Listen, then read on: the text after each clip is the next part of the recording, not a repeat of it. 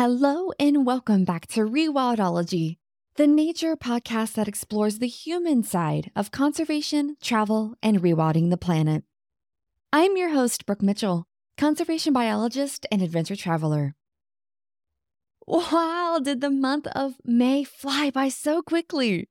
We learned about koalas, introduced a brand new social platform specially made for the conservation community, discussed rewilding the Dinarics through Lynx reintroductions, and traveled across Tanzania.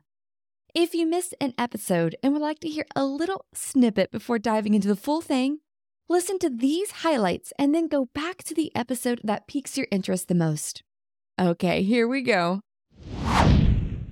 First, in May, we sat down with Danielle Clode, PhD, conservation biologist and author of the new book called Koala A Natural History in an Uncertain Future. But one thing that your book taught me, and we, we can actually start to get into this right now, is there are so many misconceptions about koalas that I didn't even I didn't even realize were misconceptions. I was just so ignorant and naive about the species, just because that's just what we've always said about this is how koalas live. This is how they are. This is their behavior. This is what they do. And your book definitely showed me otherwise. So, could you talk a little bit more about that? Maybe give us like the koala 101 about them, why they're unique. They're even like went through their natural history and their evolution and and all kinds of stuff. But could you just almost spew on us koalas and the the one on 101 on them? Yeah, well, I I guess um, you know, you know, the the perception that koalas are very simple and and straightforward animals. Um, and I mean, koalas are one of the most well known and, and famous conservation species in the world. In actual fact, so there is a, there is a lot of politics around koalas, um, and that you know they receive a huge amount of conservation money. Um, and and you know they they are iconic in in the sense that you know a bit like being the poster child for conservation in some ways for for you know um, like a panda or or polar bears or those sorts of iconic animals. So so it is a really big issue in conservation, and and of course it's confusing for a lot of biologists because biologists will say, well, koalas aren't as a species anywhere near endangered. Uh, they they are um, actually exceedingly common in the southern forests of Australia but they are endangered and seem to be going extinct in the east coast forest to the north. So, uh, which is where people are worried about them. So there's this kind of complication around around koalas, and I guess I'm very wary of this of the, of the stories we tell about species and and well actually any stories it's it's part of the thing I like to do with my books is to really unpack what what are the stories we tell why do we tell those stories and what's what's what's the truth, what's real, what what what's it got an evidence base for it. So so I'll often want to go back to the archives and double check everything. Um, but in the case of koalas, I had to use a real wide range of scientific evidence to try and unpack them. So that's you know I start the book in the fossil history because I think we see koalas as this singular species, unlike anything else. Uh, but it's always useful to know what their family history is. And if we go back into the fossil record, we find there's a whole range of different species that have extinct that koalas are related to. And we get a much better sense of what kind of an animal they are if you look at what their close relatives are. Uh, so that so they're not as singular. I mean, they, they are still pretty singular, but they're not as isolated as we think of them. And it, and it's important to try and get away from that idea well, I mean, look at that idea about them being the last of their kind, because we, we have a tendency to blame animals for their own extinction. You know, we'll we'll say like the panda is is um, stupid, maladapted, has a really dumb diet, and is going extinct because it can't breed properly. Um, and we have the same narrative with koalas in some ways, even though we, we can love it to death we will still say it's it's slow, it's stupid, it has a dumb diet, it you know it eats toxic leaves, and it's doomed to extinction. So this idea of being doomed to extinction has been going on for as long as uh, Europeans and settlers have been talking about koalas. and I don't think that's true at all because they're actually extremely resilient animals. They have bounced back from extinction at least twice, near extinction, of course, at least twice that we know of, uh, and once very recently with with hunting of koalas in Australia, uh, and pre- before that with the great megafauna extinction that wiped out a lot of the ice age animals. So so koalas suffered from a huge extinction event, near extinction event then too. So you know they're a really so so they're a really resilient species, and I and I think that was the interesting thing for me to look at is is how that came about. And in the process of unpacking that, of course, I unpacked a whole heap of really amazing information around how koalas are so well adapted for um, the trees they live in specifically. So the coevolution of eucalypts and koalas uh, is a really incredible story, and I think that really, really helps us to understand exactly what's going on with them, why they're difficult to breed, why they need so much space, um, all of those sorts of things. Second in May, we met Megan Cromp, who is the mastermind behind Key Conservation, a new social platform designed specifically for the conservation community.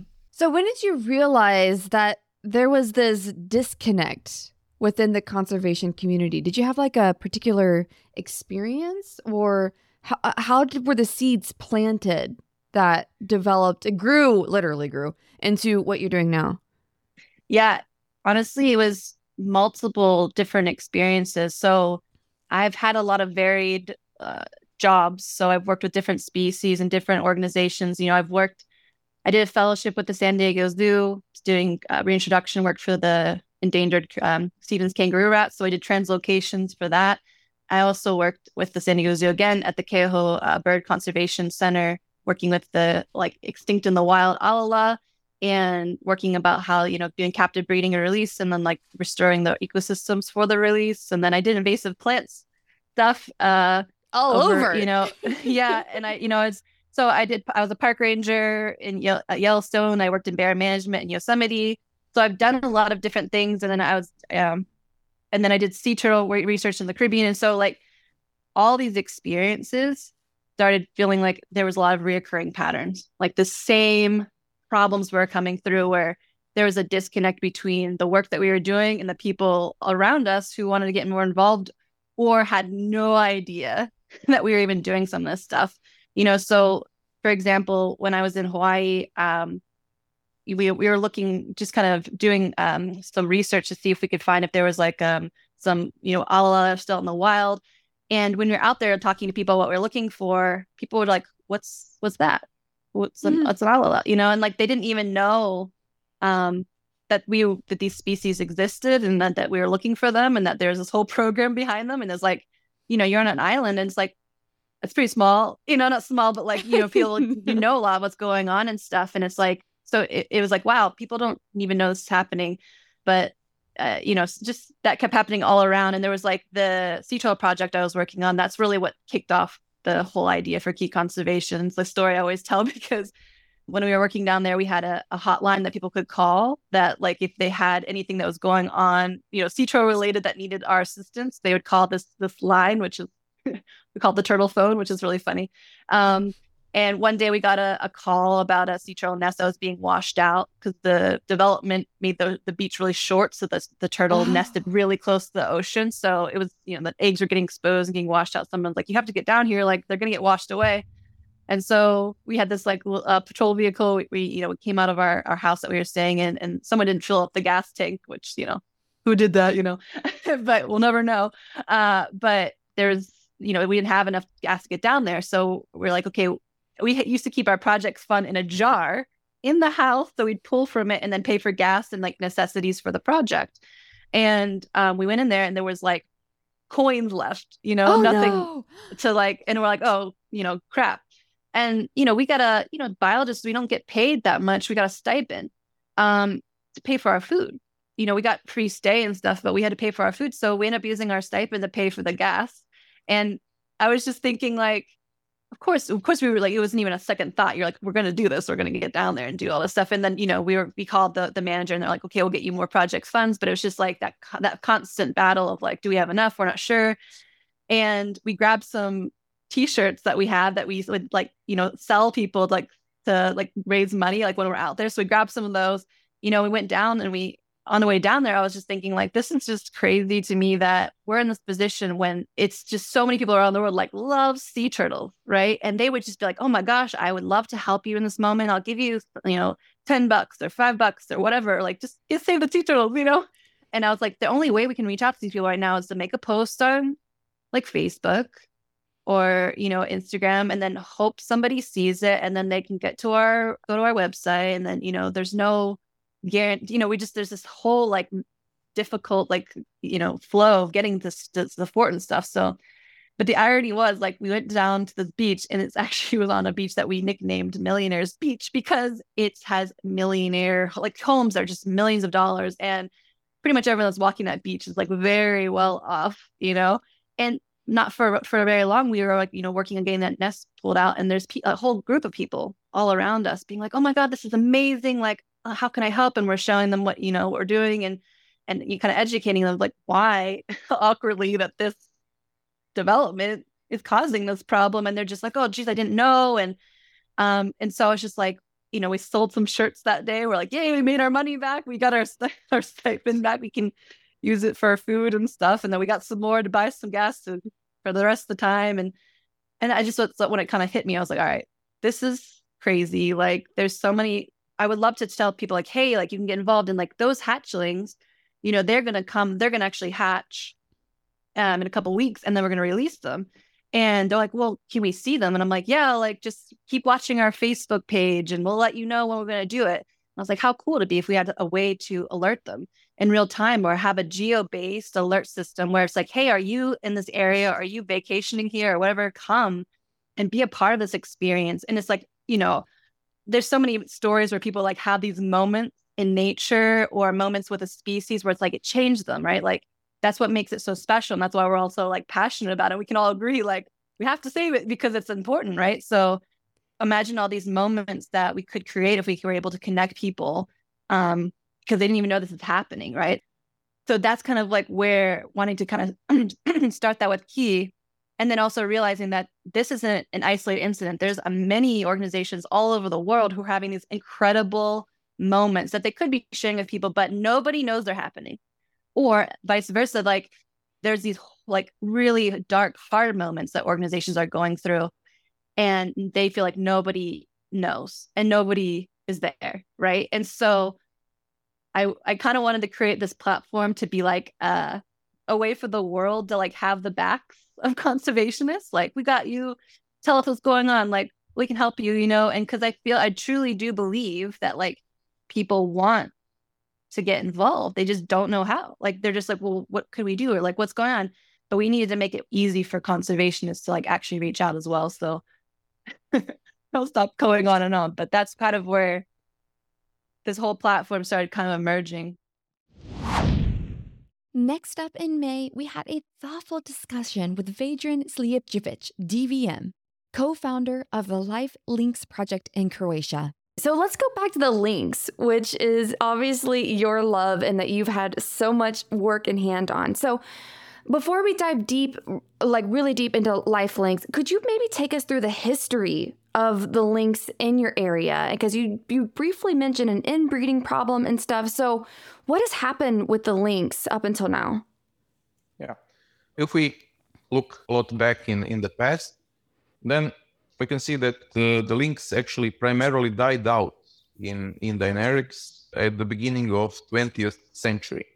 Uh, it's extinction was primarily due due to hunting, as the people uh, looked at them as as a problem animal for game, you know, like like competition, and also uh, at the moment the the habitat was high, highly reduced as more people lived in the forest, lived from wood industry, and at the time they didn't have transportation to go to from forest home and then again they actually had to live in the forest as a, as people lived in the forest they couldn't have livestock in the forest and they were hunting animals around and as they were hunting an- animals like roe deer, chamois, and another red deer, they actually reduced the numbers of those species, which again influence the, the lynx.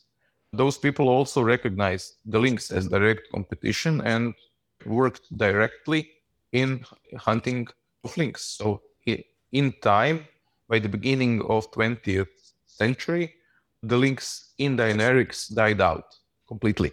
Hmm. And uh, it was like that for 70 years.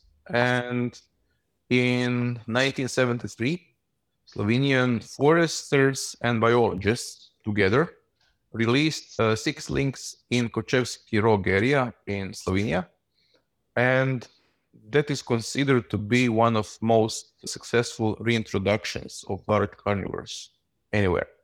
Because those six lynxes that were released four females and two males they were breeding and spreading rapidly throughout the Dinarics because they had really great situation for them because in time ungulate densities improved as forest management became a lot better and also hunting management were, was working towards increasing ungulate numbers.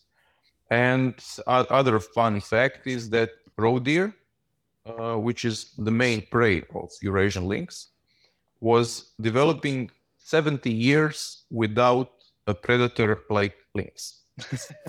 You know they completely forgot about lynx. So i would dare to say that almost every young lynx that left his mother found a new territory and had a lot of prey that didn't know about a predator like him. and yeah, and and that, that's how they spread very fast uh, already from from north of the Dinarics, from Slovenia, all the way to Croatia and all down south to, to Bosnia. So they had a lot of territory, a lot of prey, and they, they really spread very fast. And it was like that for 10 or 20 years. It was fantastic. And the lynx actually, as it spread very fast and the numbers were quite high, it was treated like a game animal and it was hunted. And there was in Croatia, there, there was a quota of 10, around 10 lynxes per year. And every year this quota was filled. It was not a problem. There there was a lot of things.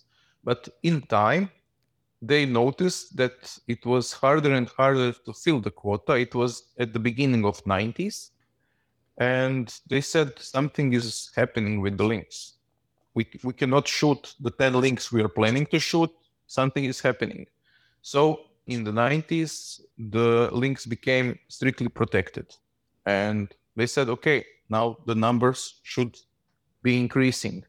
But the numbers didn't go mm. up, but they stayed somewhere around that. So they said again, what's the problem now? Since we were all aware that the, the population is was started by only six individuals, of, of which some of them already were related, like mother and son, brother and sister inbreeding problems already started to, to, to take place. And uh, this primary expansion somehow just stopped. You know, like they, they, they were just like here.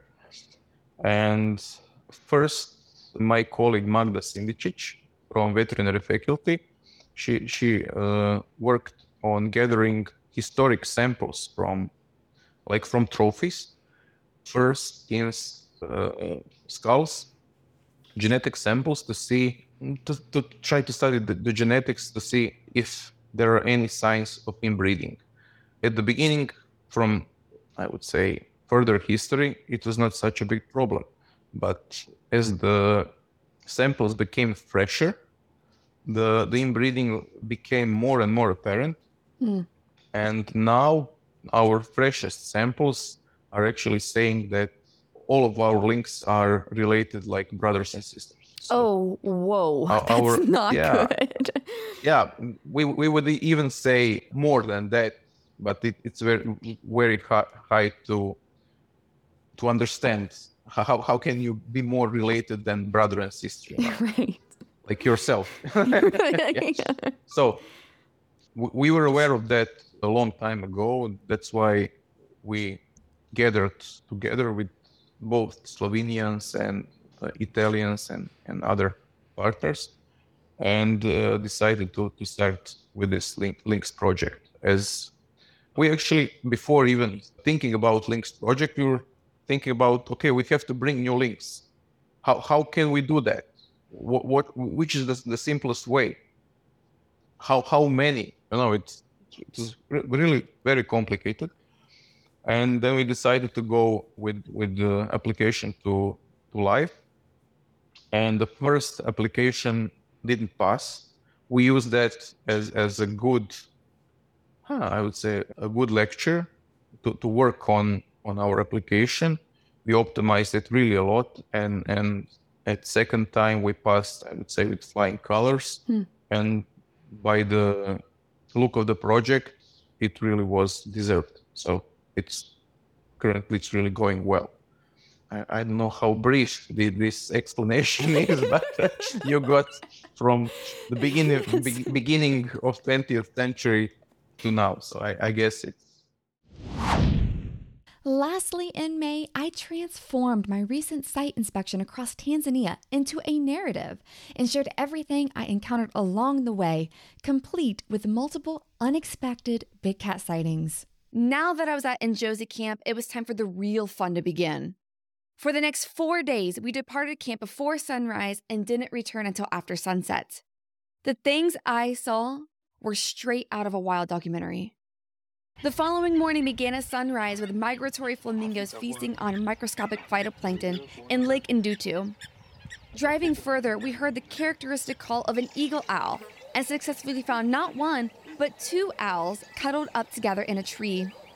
Then we were off to find the loves of my life big cats.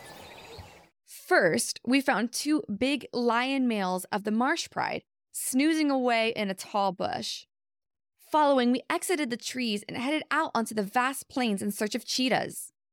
During our wanderings, we came across a coalition of five young males with manes barely large enough to call them adults. The plains are a no man's land, an area for these males to grow, gain strength, and in time, challenge the established males with prime habitat tucked within the trees. One can only watch sleeping cats for so long, so we ventured off again in search of cheetahs. Success. Tucked behind a tall bush lay a beautiful female cheetah. Yusuf, one of the Wild Sources resident biologists at Njozi camp who studies Serengeti big cats, decided to name the female after me. Little did he know that the landscape in which we found her was the meaning of my name a brook flowing through a flowering meadow. Tears filled my eyes. I am not an emotional person, but I was so moved by the moment that I could barely contain myself from losing it. With the number of hardships that have befallen me in the past year, in that moment I knew I was right where I needed to be. Sitting in a Land Cruiser with two phenomenal humans, watching a gorgeous cheetah named Brooke. I knew the trip was only going to go up from here. And holy crap, did it go up! The following morning, we left camp the same as the previous day, before sunrise, to see what wildlife was out and about. Not too long into our drive, we found two males and two females from the backyard pride out on morning patrol. Yusuf informed me that there were three additional males in this pride that must be out doing patrols in other parts of their territory. If only all five males were together, because the series of events that happened next were straight out of a BBC film. As we were following the pride partaking in their morning ritual, we looked into the distance and spotted a massive male hippo that hadn't yet made his way to the lake. A dangerous decision. We weren't the only creatures in the bush that spotted the hippo. The two lion males did as well. The behavior of the pride flipped mm. on a dime, and they switched from casually meandering along the lake shoreline to hunting mode. I hope one day scientists will understand nonverbal communication because the males were clearly communicating to the females who were a quarter mile away, asking them to join the hunt. Sosi and Yusuf inferred that the lead female was pregnant and the hunt was too risky for the future of the pride. So she and her daughter kept their distance and watched. At this point, the hippo had spotted the lions and knew he was in imminent danger. The two males began to stalk and slowly approach. Male lions have the rather undeserved reputation of being lazy and relying solely on the females for their meals. As I witnessed time and time again, this just isn't true. The males are vital for taking down prey of this size and protecting their pride from other males. It was a standoff. The hippo carefully emerged from the tall grass and stared at the lions only a few feet away. In what seemed like a moment of courage and determination, the hippo bolted with both male lions springing after it. Fortunately for the hippo, only two of the five males were present, and he dragged both full grown lions all the way to the water's edge, a distance of at least 300 meters. The hippo crashed into the water, looked at the lions, and started spraying his poop in a territorial display. After the lions accepted defeat, they went off in an apparently great mood, giving each other headbutts, splashing through water, and licking each other's manes. After this rather impressive show of strength and dedication, Sosi and Yusuf officially named the coalition of males Wakazi, which means residents in Swahili.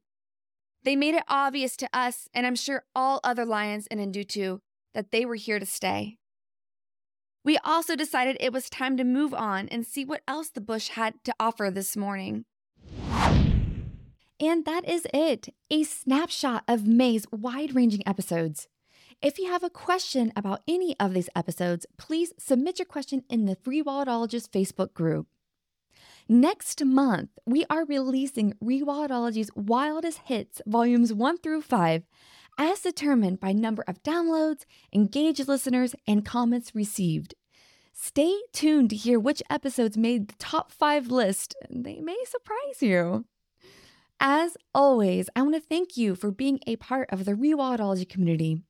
If you'd like to support the show, some zero cost ways include subscribing to the podcast on your favorite streaming app, leaving a rating and review to boost the algorithm, which will present the podcast to more listeners, signing up for the weekly Rewildology newsletter at rewildology.com, subscribing to the YouTube channel, and following the show on your favorite social media app.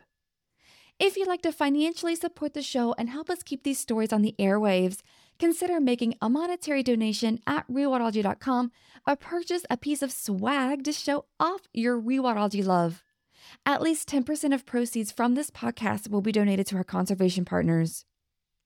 I'd also like to thank Focusrite for powering the podcast sound.